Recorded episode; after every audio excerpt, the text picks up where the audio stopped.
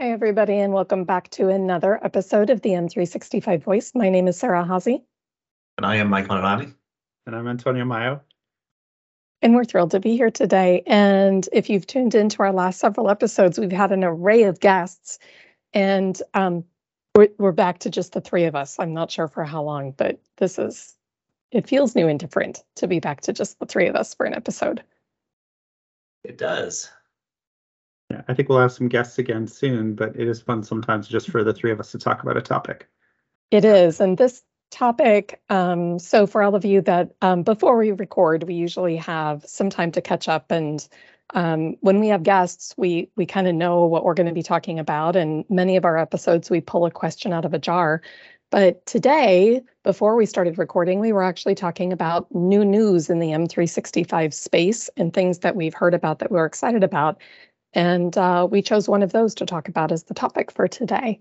So um, if any of you have not heard yet, we literally have had in the past few weeks some interesting news coming from Microsoft that, um, and the title of it is really Creating Conditions for Inclusion, and it's introducing pronouns into Microsoft three sixty-five. And we thought we'd talk a little bit about what that looks like, what we think about it, and maybe implications of it for organizations. Yeah, I, I like, what I like about it before we get into the actual topic is how Microsoft is looking at the industry and the community and trying to offer this small piece of technologies that to accommodate everyone in this community and to accommodate everyone that is working with this technology and be inclusive mm-hmm. and diverse with everyone. Mm-hmm. It's always good to see big tech companies just doing little, little things that would make things happier place for some of us. And Sarah, I think you said, in, you know, like before we started, Microsoft is typically a leader in this space. And I think this is mm-hmm. a good example of that. Like I know, um, I don't know if we've said on the podcast before, I have two daughters.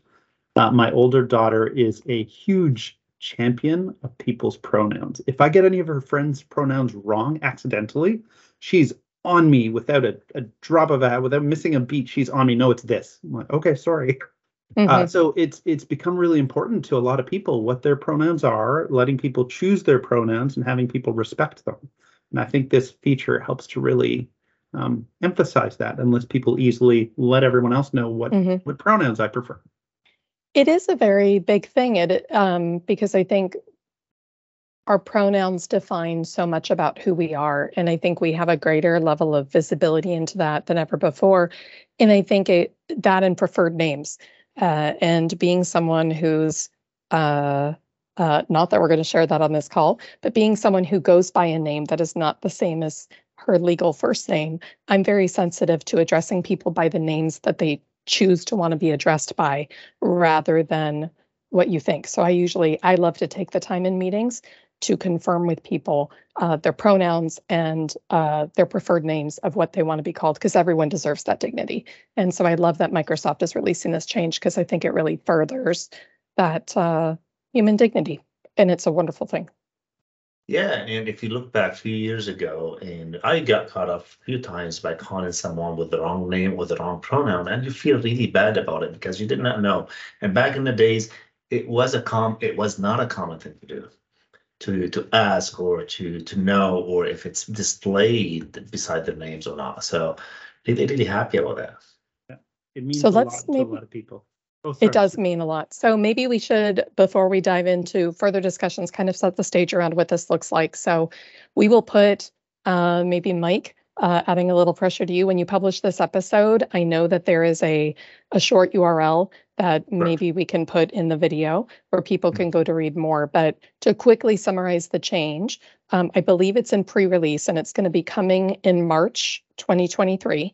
So right now it is early March, but coming this month.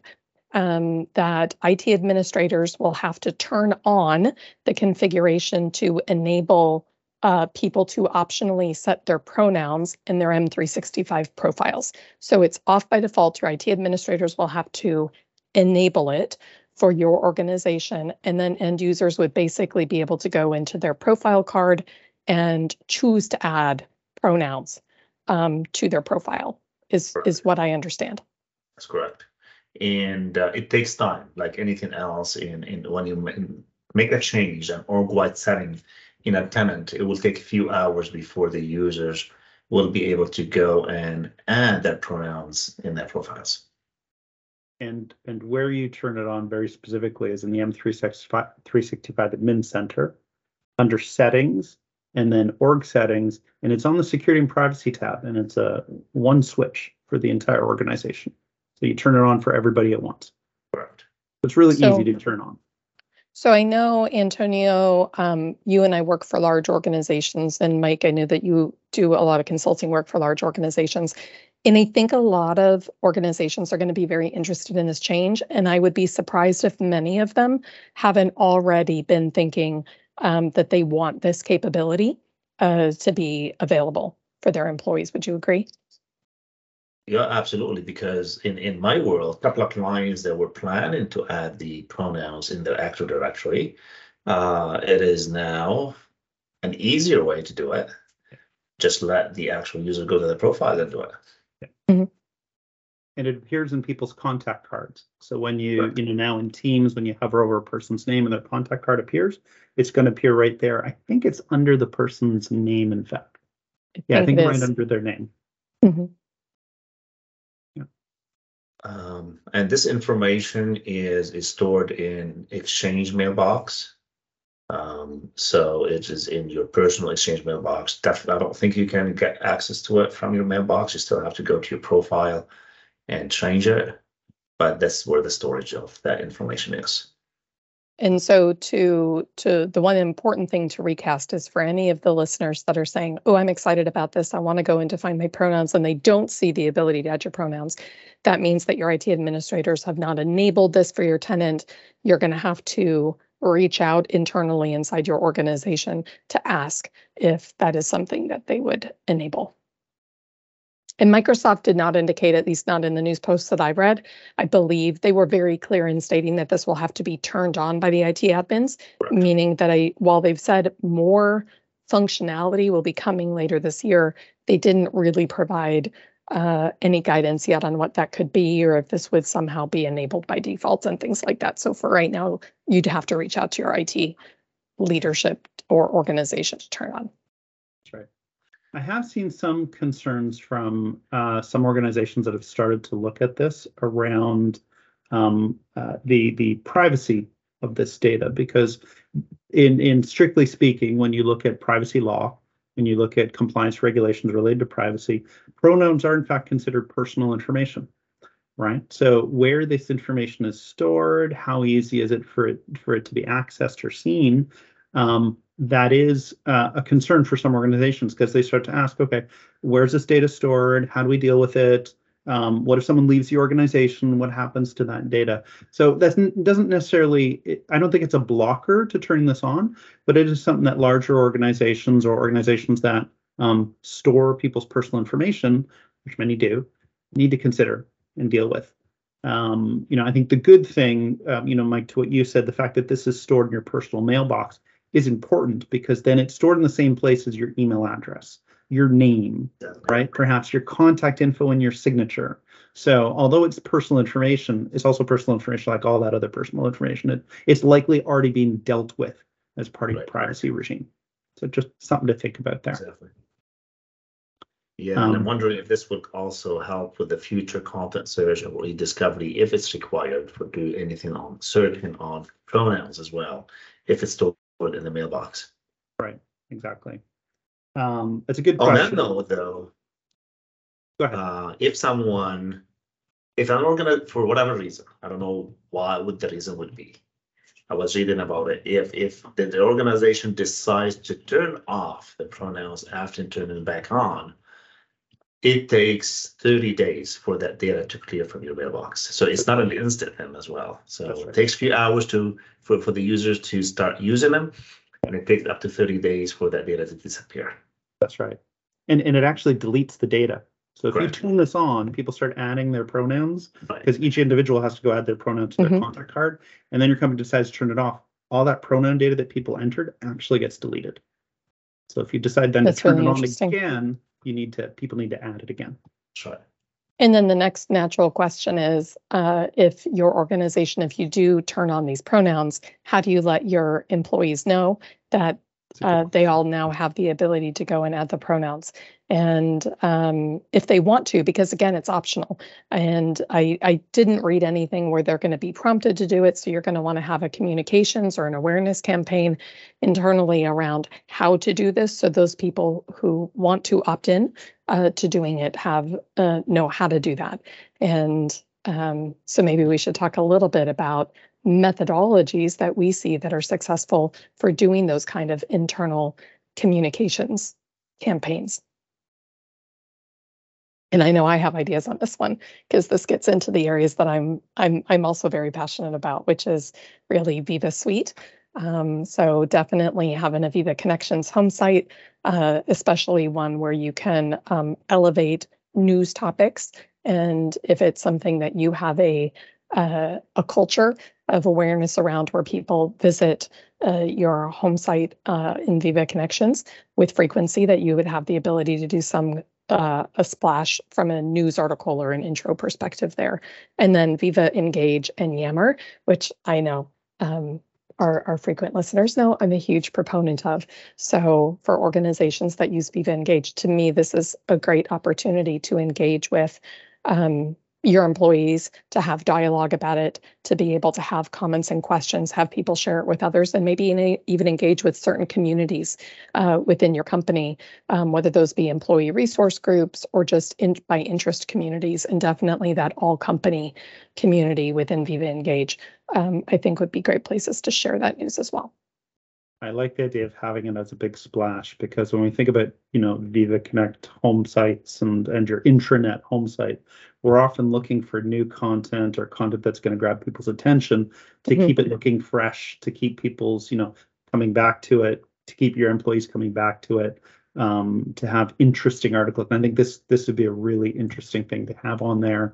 Um, like like it's it's it's perfect for creating kind of a splash and getting people's attention. So I like and that I think idea it's, in particular.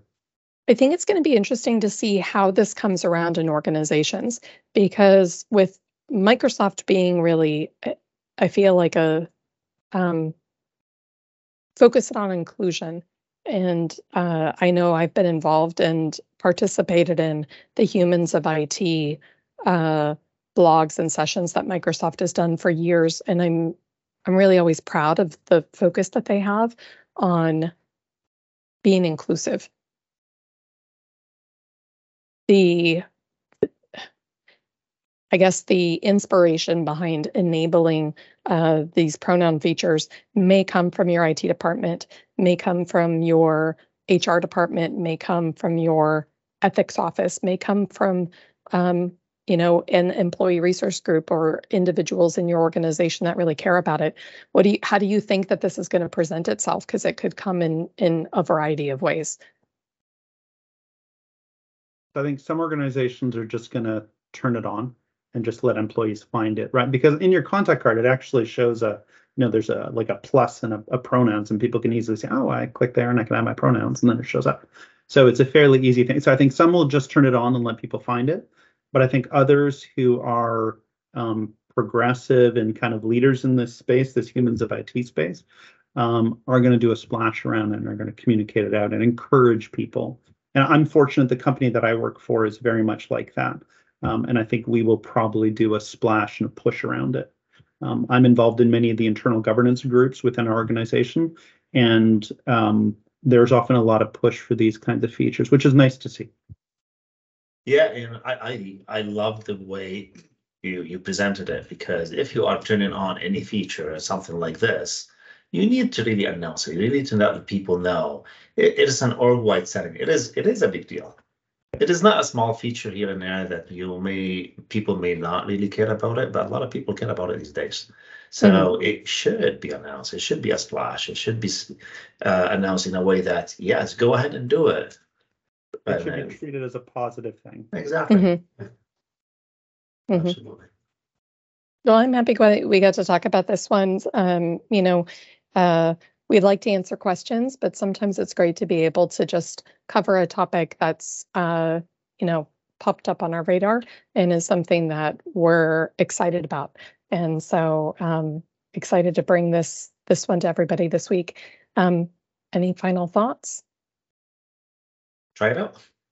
Yeah. Don't hesitate to turn it off. Mm-hmm. Happy Microsoft has introduced this, and look forward to uh, us using it and, and other organizations using it too. I think it it helps people just relate better to each other and feel better represented. So it's a very positive thing, I think. Agreed. All right. Well, thank you everyone for joining us, and we'll catch you next time. Thanks, everyone.